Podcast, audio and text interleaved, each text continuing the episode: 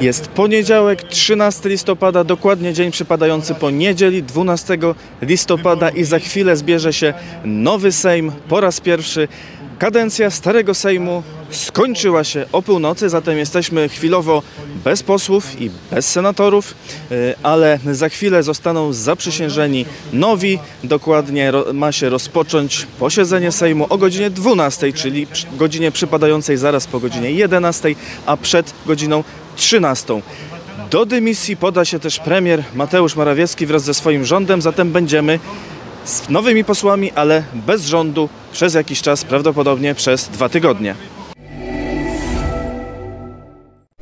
Prezydent Andrzej Duda wygłosił przemówienie e, w Sejmie. E, Najpierw jakby zaatakował PiS, powiedział: W demokracji jest tak, że ci, którzy dziś sprawują władzę, czy jutro będą ją sprawować, niedługo znajdą się w opozycji.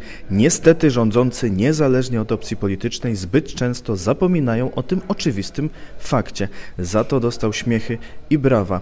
Potem jednak pogroził wetem i Trybunałem Konstytucyjnym, a następnie stwierdził, że jego weto nie może być usprawiedliwieniem dla niespełnienia obietnic wyborczych. Także zapowiada się bardzo sympatyczna kadencja, a przynajmniej pierwsze 20 miesięcy, kiedy to Andrzej Duda będzie prezydentem.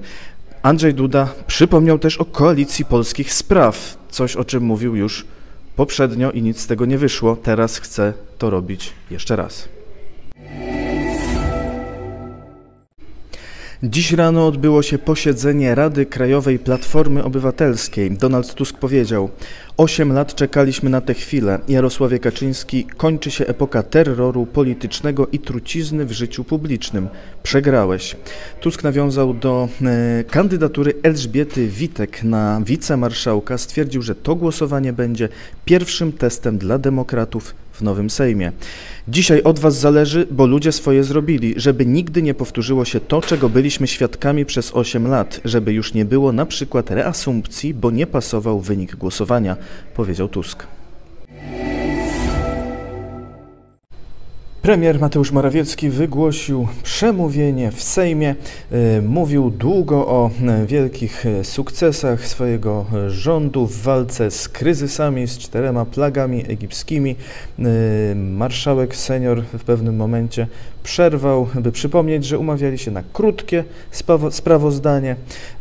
Mateusz Morawiecki również wykorzystał okazję, by powrzucać na Unię Europejską, na zależność od Brukseli. Straszył nawet niemiecką policją na terenie Polski, a potem zaprosił wszystkich na tej sali, aby poparli jego rząd, który ma zaraz zacząć tworzyć.